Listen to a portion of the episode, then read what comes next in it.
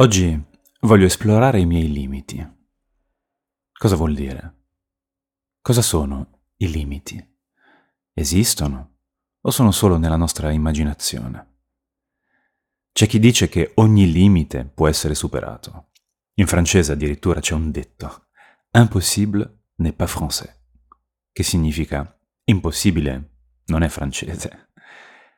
Quindi davvero non ci sono limiti? Io penso di no. Credo che i limiti esistano e che siano anzi un punto di forza quando compresi. Uno dei più grandi errori linguistici nel quale cadiamo è quello di usare i quantificatori universali per definire il mondo. Per quantificatori universali intendo quelle parole che racchiudono una totalità al loro interno, come tutto, niente, mai, sempre. Quando vengono usati, proiettiamo con il nostro linguaggio una dimensione illimitata, senza confini. Il risultato è che non riusciamo ad individuare il reale problema. Se ci chiedessimo tutti chi, mai quando, piano piano andremo nel dettaglio delle trame del creato ed emergerebbe davvero il problema nella sua individualità, nel suo confinamento, che appunto lo identifica. Tutti diventa mio fratello, oppure un amico. Mai diventa al lavoro, oppure durante il weekend. E si può andare ancora più nel dettaglio, fino a che, come per magia, il problema scompare, perché finalmente sappiamo che faccia ha. È una magia questa, non trovate? Limitando le cose, ampliamo la nostra consapevolezza. Definendo con cura maniacale la realtà, la apriamo a nuove domande più alte, più significative, più complesse.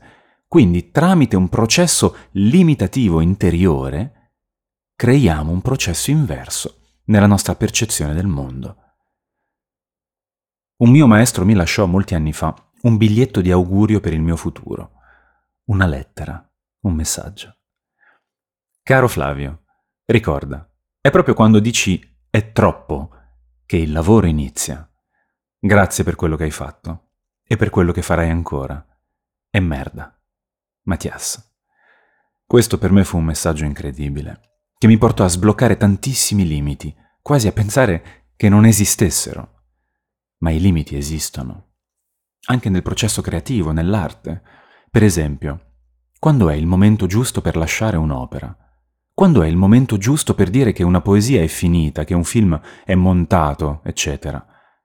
Proprio per questa nostra capacità di andare sempre più nel dettaglio, noi continuiamo a vedere difetti anche in una cosa che all'occhio esterno sembra già perfetta.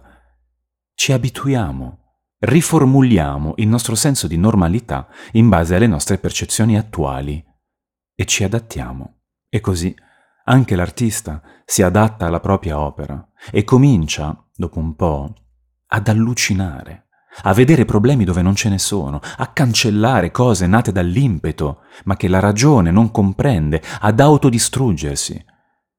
È quindi fondamentale imparare a fermarsi, a dire ecco ora basta, ora il mio operato è pronto a vivere, e poi passare al prossimo obiettivo. Ma come fare?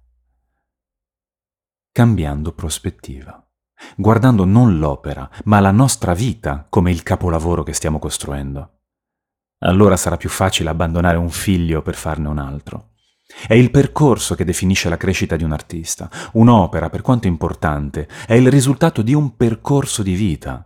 Dante ha scritto molto prima di giungere alla Divina Commedia, e come lui molti altri.